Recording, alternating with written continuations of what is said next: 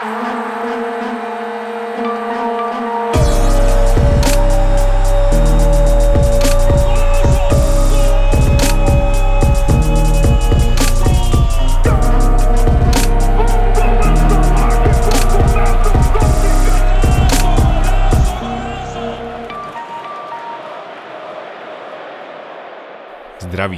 a vítám vás u nového dílu Outsidera. Aktuální konflikt mezi Izraelem a Palestinou, mezi nimiž došlo k eskalaci dlouhodobého napětí a vzájemné sérii útoků, se, nijak překvapivě, odráží i ve světě sportu. Eric Cantona, někdejší francouzský fotbalista, vyjádřil na Instagramu podporu Palestině v triku Hoping for Palestine. Hráči čilského fotbalového klubu Deportivo Palestino zase přišli na fotbalový trávník v takzvaných palestinkách, černobílém šátku kefía. Ostatně, jak už samotný název klubu z hlavního města Santiago napovídá, tým hrající nejvyšší soutěž založili před 100 roky uprchlíci z Palestiny. S vlajkou Palestiny slavili své vítězství i fotbalisté Lestru, Wesley Fonfana a Hamza Chadury po vítězství ve finále anglického poháru nad londýnskou Chelsea. Právě její majitel, ruský miliardář Roman Abramovič, vydělává na výstavbě ilegálních židovských osad na zabíraném palestinském území. Vedení skotského fotbalového klubu Celtic Glasgow nechalo odstranit ze svého stadionu vyvěšené palestinské vlajky, které tam umístili fanoušci, kteří tak chtěli na utkání se St. Johnstone vyjádřit solidaritu s Palestinou – Klub jejich jednání odsoudil jako neakceptovatelnou akci skupiny fanoušků, kteří zneužili původně domluvené rozvěšování rozlučkových transparentů s kapitánem Scottem Brownem, kterého čekal poslední domácí zápas v Celtic Parku před plánovaným posezónním odchodem do Aberdeenu. Příznivci Celticu mimochodem vyjadřují podporu Palestině dlouhodobě. Nejznámější byla jejich reakce na varování ze strany UEFA a klubového vedení, že v zápase ligy mistrů proti Hapoelu Berševa nesmějí být žádné propalestinské projevy. A tak byla v samotném zápase jedna tribuna doslova zaplavená palestinskými vlajkami. Hlavním důvodem pro palestinské solidarity ze strany skotských příznivců je pocit sounáležitosti okupovaného národa, skotové angličany, palestinci Izraelem. One of Scotland's biggest football clubs is under fire after its fans waved Palestinian flags during a match against an Israeli side. Well, they're the scenes uh, from Celtic's clash with Hapoel Beersheva in the Champions League qualifier last week. But it's landed the club in trouble as Europe's governing body for the sport, UEFA, doesn't allow political statements at matches, and it's called that flag an illicit banner. The club could now be handed a hefty fine for what is the second such incident in as many years, too. In response to a potential fine for the Glasgow-based club, then now a group of Celtic supporters called the Green Brigade have launched a fundraising campaign for two Palestinian charities. The initiative's called Match the Fine for Palestine and hope to raise £15,000. But in two days, I can tell you it's raised more than £100,000. This act of solidarity by the Celtic fans has been warmly received by people in Palestine. One aid group there published this video online.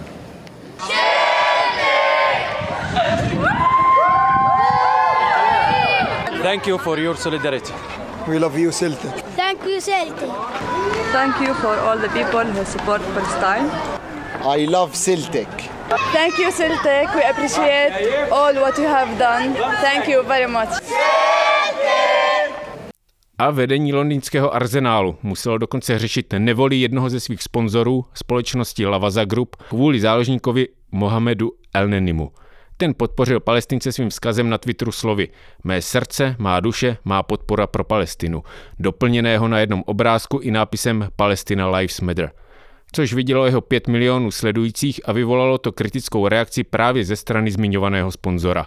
Ten požádal klub o nápravu s odkazem na etický kodex, který zakazuje ve svých řadách projevy rasismu a antisemitismu a vyzval ostatní sponzory k podpoře svého nátlaku.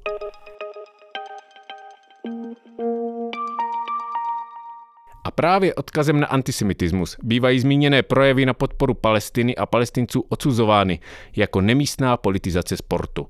Jenže zásahy politiky izraelského státu se reálně podepisují na fungování palestinských sportovců a sportovních organizací. A je to právě politika, kvůli níž Izrael ze sportovního hlediska navzdory své geografické poloze patří do Evropy. Ale nemůže se nakonec stát právě sportovní stránka izraelsko-palestinským usměřovatelem?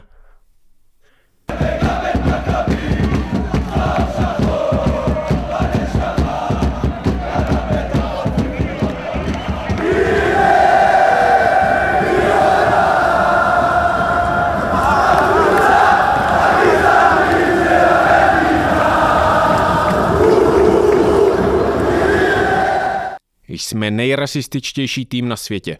Spívají o sobě fanoušci izraelského klubu Beitar Jeruzalém. Fotbalového klubu, který se může chlubit tím, že od roku 1934, kdy vznikl, v jeho žlutočerném dresu nikdy nenastoupil žádný arabský hráč.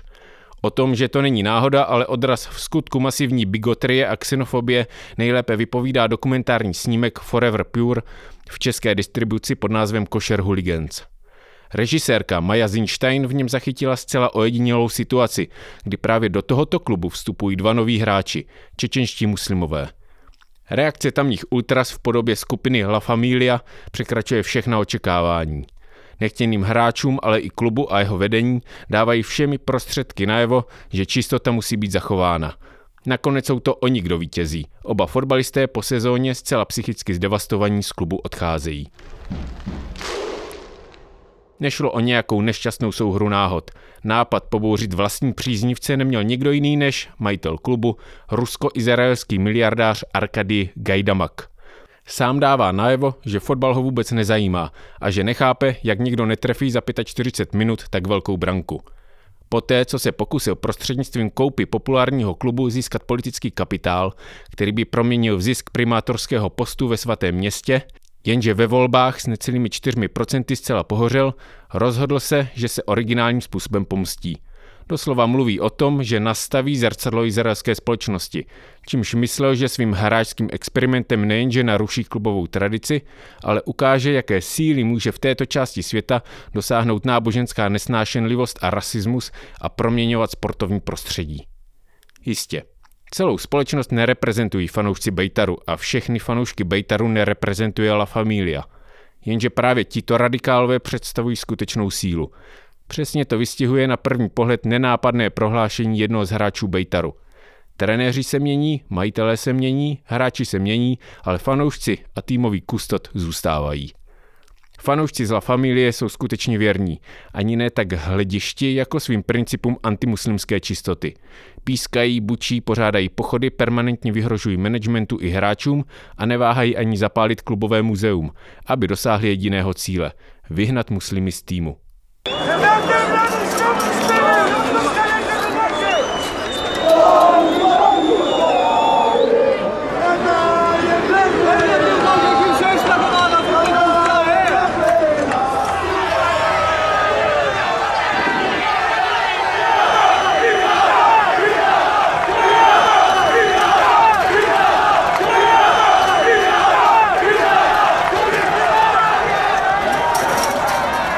Jenže časy se skutečně mění. Od prosince vlastní 50% klubu Sheikh bin Khalifa Al Nahyan z královské rodiny vládnoucí ve Spojených Arabských Emirátech, který okamžitě po svém příchodu oznámil, že má velké plány, jak naložit s protiarabskou mentalitou. Jak velká práce ho čeká, ukázala následná akce La Familie, která zdi tréninkového areálu ozdobila slogany Fuck bin Khalifa. Jenže členové této fanouškovské skupiny, která má údajně až 3000 členů a vznikla v reakci na příchod nigerijského muslima Ndali Ibrahima, kterého se jim podařilo vyhnat z manšaftu už po pouhých čtyřech zápasech, zdaleka nemají vyhráno, jako v případě s čečenskými fotbalisty. V loňském roce se skupina 1200 lidí připojila k poslankyni Knesetu Tamaře Zandberg, která po ministerstvu obrany žádala označení La Familia za teroristickou organizaci – že tehdejší požadavek nebyla zbytečně vyhrocená hyperkorektnost, ukázalo nedávné odhalení ultranacionalistických buněk, které na sociálních sítích koordinovaly své útoky proti izraelským Arabům. Jednou z odhalených skupin byla militantní odnož fanklubu La Familia, fungující pod názvem La Familia smrt Arabům. Prostřednictvím aplikace Telegram vyzývala své příznivce k navrácení pořádku v ulicích, jak jinak než násilím a La Familia figuroval i v soudním líčení, po kterém bylo třem jejím vůčím osobnostem začátkem letošního května uložen trest v podobě doživotního zákazu vstupu na zápasy Bejtaru. Rozhodnutí přivítalo vedení klubu s tím, že pomůže z hřiště vymítit násilí a rasismus. Druhý spolumajitel klubu, Moše Hogek, soudní rozhodnutí označil za důležité vítězství jak pro izraelský sport, tak i pro samotný Bejtar. Jeho vyjádření se zdá být na první poslech jakousi utopickou vizí spojení rozdělené společnosti na Izraelce a na Palestince, na Židy a muslimy v jednu míru milovnou společnost. Právě izraelsko-palestinský konflikt v sobě vždy měl i ve sportovní rovině vizi smíru a dokonce v takové míře, že právě sport měl jít příkladem. K tomu sloužily i tzv. Mifalotovy programy, které se v obecné rovině snaží o inkluzi lidí prostřednictvím sportu a v Izraeli dostal konkrétní podobu ve formě zpřátelování židovské a arabské komunity prostřednictvím fotbalu. Idea vycházela z toho, jak moc je fotbal extrémně populární mezi mladými lidmi v Izraeli a zároveň mínila využít fotbal jako univerzální jazyk, překračující limity národních řečí a z toho plynoucích nedorozumění. Fotbalu ale rozumí všichni zúčastnění, bez nároku na místo narození, občanství v pase či barvu pleti. One pitch promoting peace. 100 Jewish and Arab boys between the ages of 10 and 12 came together from various towns in northern Israel.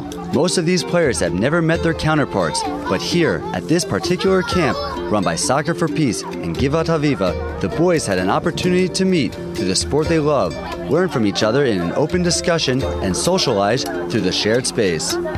Výsledky programu v rámci židovsko-palestinského zbližování přinášely pozitivní výsledky. V porovnání se vstupními daty v programu United Soccer for Peace což byl tříletý program zahrnující 40 tisíc lidí, ale i 50 židovských a arabských fotbalových trenérů, koučujících společně všechny bez rozdílu. V letech 2011 až 12 vzrostla důvěra palestinských dětí vůči židovským o 35%, z opačné strany o 20%. A v podobných relacích i klesal pocit vzájemné nenávisti. A nejde jen o děti. Před deseti roky, v dubnu 2011, se v Římě sešli lídři palestinského a izraelského olympijského výboru, aby společně převzali odměnění za iniciativu Sport pro mír, jak se jejich vzájemné úsilí oficiálně označovalo. Jak izraelský zástupce na setkání nezapomněl podotknout, už se jednalo o třetí delegaci ceněnou za mírové snahy smířit obě rozpolcené strany prostřednictvím sportu. Výsledkem ale nebylo pouze symbolické vzájemné uznání, ale především příslip volného pohybu palestinských sportovců po Izraeli s tím, že se jedná o základní lidské právo.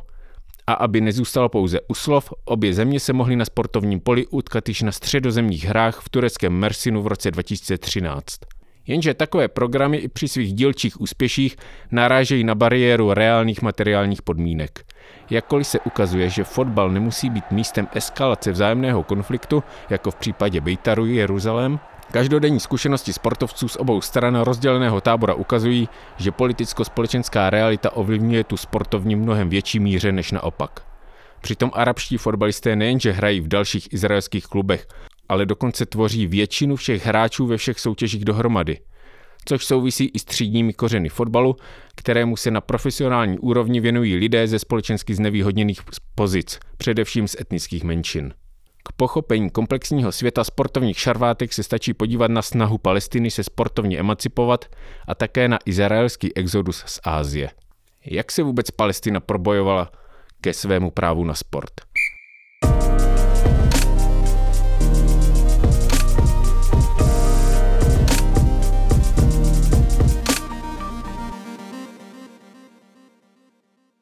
Oligarchové už svá média mají. Mediální impérium pro dolních 10 milionů ale může vzniknout jedině díky podpoře čtenářů. Podpořte Alarm v nové crowdfundingové kampani na darujme.cz.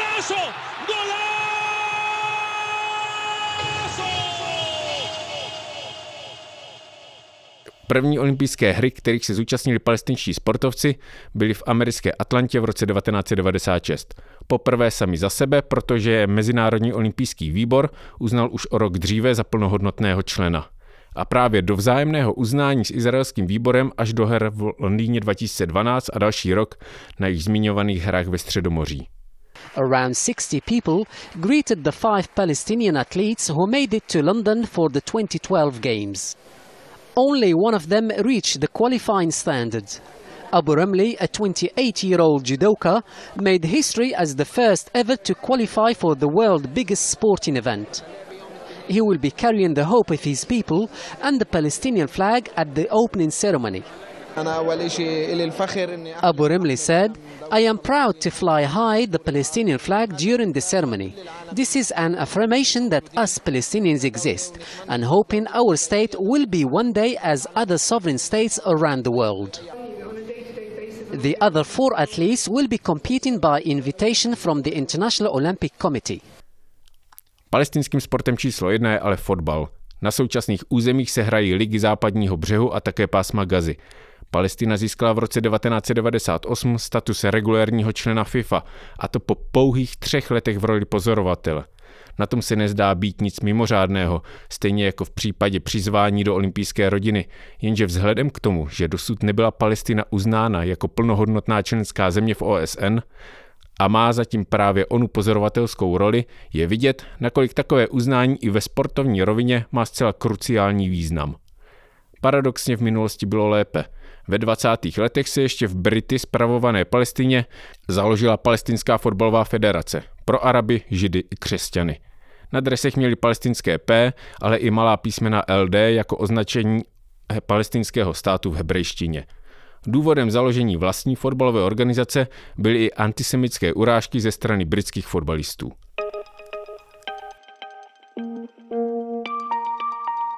Již klasická socioantropologická definice dle Benedikta Andersona považuje národ za imagined community, představované společenství, kdy se cítíte být součástí kolektivního celku tvořeného jedinci, které sice nikdy nepoznáte všechny osobně, přesto máte neochvějný pocit vzájemné pospolitosti. Vzájemná zápolení na sportovním poli mezinárodními reprezentacemi ale tuto představu převádí do roviny zcela konkrétního fyzického střetu. A ten je navíc umocněn tím, že daní reprezentanti národa zápolí pod národní vlajkou v národních barvách a za svoji zemi. O jak úspěšnou propagandu nacionalismu v éře globalizace se jedná, podtrhuje jen skutečnost, nakolik nám přijde přirozené, že medaile lidí narozených ve stejném státním útvaru jsou počítány dohromady jako úspěch celé země. A právě proto hraje sportovní stránka ve věci budování národního sebevědomí palestinců zcela zásadní a nepopiratelnou roli. Jenže v reálné praxi dochází k tomu, proti čemu se před o němi deseti roky při dohodě izraelsko-palestinských delegací jednalo. Většina palestinských reprezentantů nepochází z pásma Gazy či západního břehu, a to kvůli obtížím se získáváním víz na opuštění Izraele. A tak je reprezentace složená z palestinské diaspory ve světě.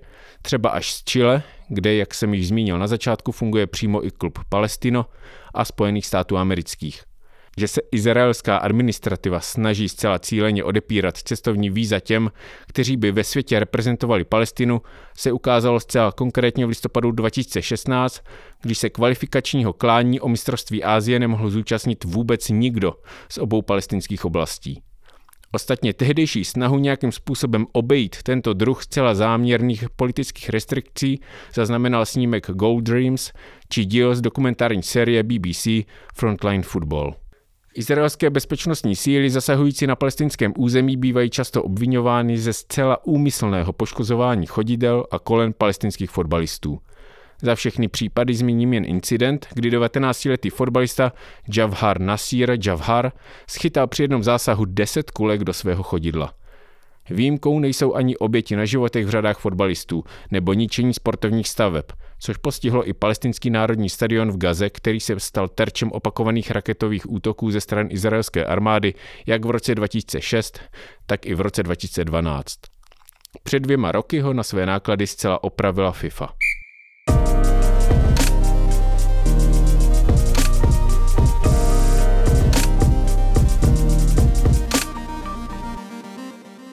Není možné se zabývat sportem a konfliktem mezi Palestinou a Izraelí a vyhnout se přitom jednomu z nejčernějších dnů ve světě sportu. This is an ITN news flash from the Olympic Village in Munich, where early this morning armed Palestinian guerrillas raided the sleeping quarters of the Israeli team. The gunmen shot dead two Israelis and are now holding 20 athletes and six officials as hostages. The guerrillas are demanding the release of 250 Arabs held prisoner in Israel and have set noon as the deadline for their release. Negotiations are going on with the German government. Osm členů palestinské organizace Černé září se 5. září 1972 ve 4 hodiny ráno plížila do olympijské vesnice v Mnichově, když potkala jinou skupinku, která měla stejný cíl – přelézt dvoumetrový bezpečnostní plot. Podnapilí američtí sportovci a teroristé si dokonce vzájemně při přelízání vypomohli a následně se opět rozešli. Ozbrojení granáty a kalašníkovi vtrhli do domu, kde sídlila izraelská výprava. Byl to 130-kilový rozhodčí zápasu, kdo reagoval na škrábání u dveří, za nimiž stáli dva ozbrojenci se samopaly. Josef Gutfreund se je snažil zadržet, ale přetlačovanou přes dveře nakonec prohrál. Spěrač Sokolovský ale zmatku využil k útěku oknem pryč. Během zajímání dalších rukojmí došlo k několika potičkám, výsledkem byla smrt zastřelení dvou z nich. Komando žádalo propuštění 234 osob vězněných v Izraeli, ale také členů německé levicové organizace RAF, Bádera a Meinhofové. K překvapení všech se od 8 ráno rozeběhly další olympijské soutěže.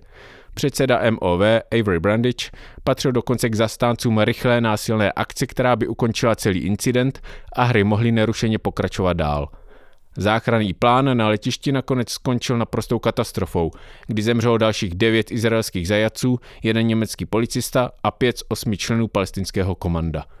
Jednoho z jeho tří hlavních cílů celé akce bylo dosaženo, což bylo dostat do povědomí světa existenci palestinského boje za svobodu.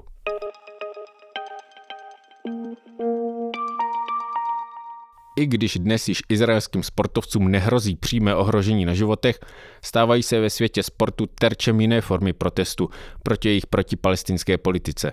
A to v podobě bojkotu ze strany některých zemí. Někteří muslimští a arabští sportovci odmítají nastoupit proti izraelským sportovcům i za cenu nejen ztráty naděje na vítězství, ale i různých sankcí a postihů na sportovním poli. Formy jsou různé. Například Mushir Salem Jahver, maratonec narozený v Keni, ztratil své nově nabité bahrajnské občanství kvůli tomu, že se zúčastnil v roce 2007 maratonu okolo Tiberského jezera v Izraeli. Nakonec mu ale občanství bylo znovu aktivováno a závodu se v následujících letech ještě několikrát zúčastnil.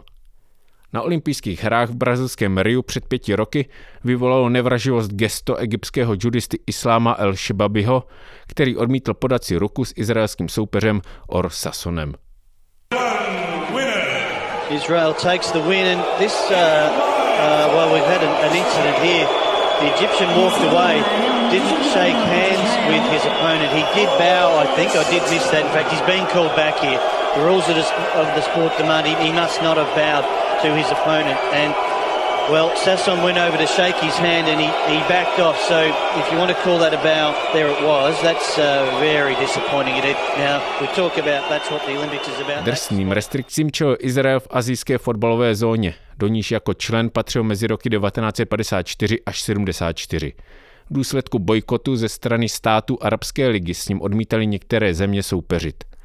Vrcholem byla kvalifikace na světový šampionát v roce 58, kdy hrozilo, že kvůli odříkaným zápasům v africko-azijské zóně izraelská reprezentace postoupí, aniž by odehrála jediný zápas. Nakonec bylo z tohoto důvodu uměle vytvořeno dodatečné playoff proti Walesu, který evropský tým suverénně ovládl. Izrael byl nakonec v roce 74 z Azijské konfederace po hlasování v Kuwaitu vyloučen úplně a zařazení se dočkal až o dlouhých 20 let později, jenže do evropské části.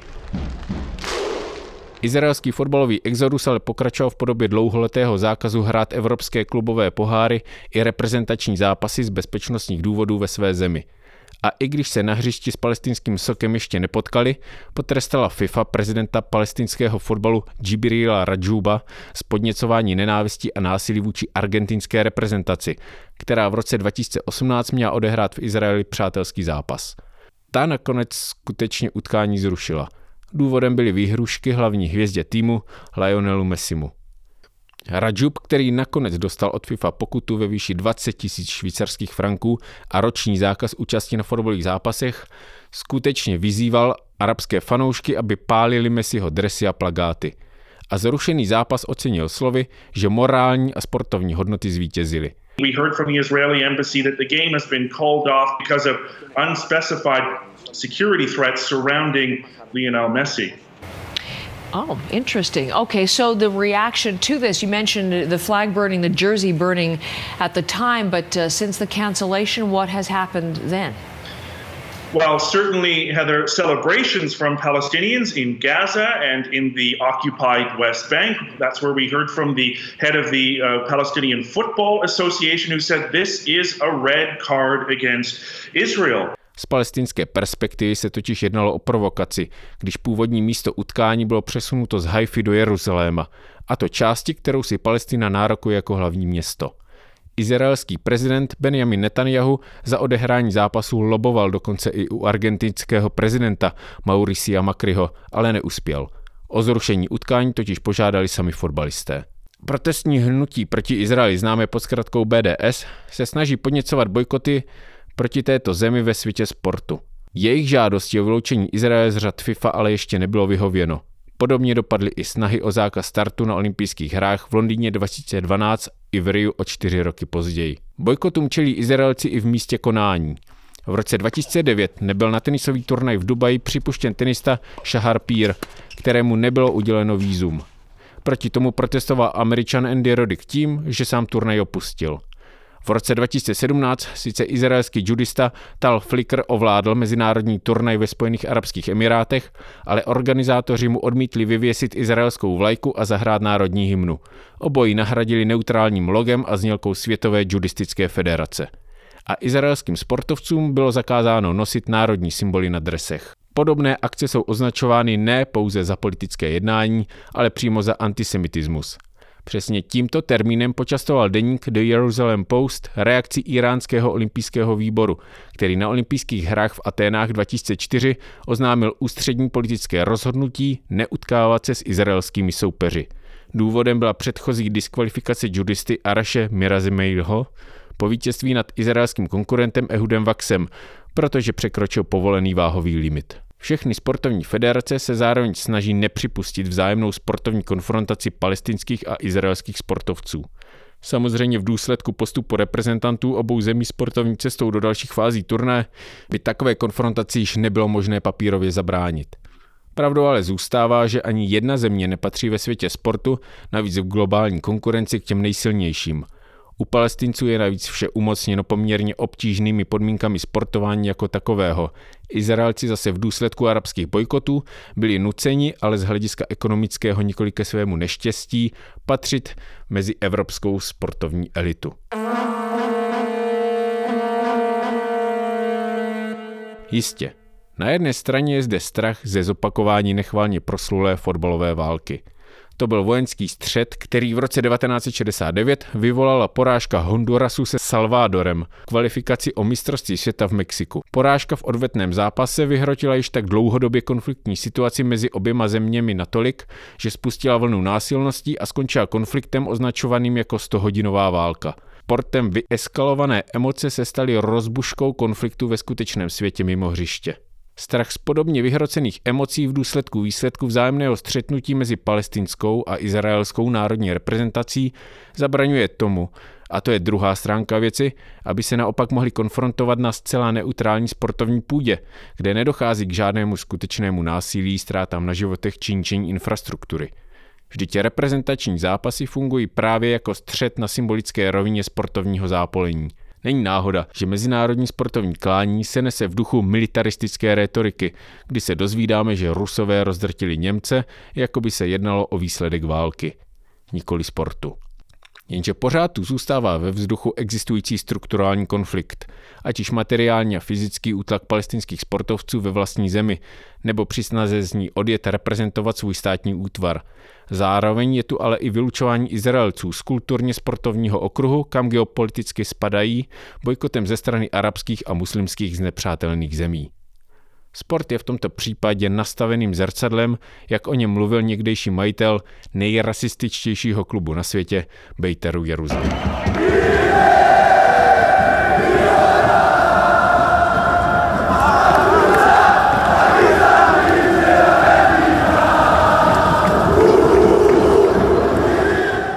A to je z dnešního dílu Outsidera vše.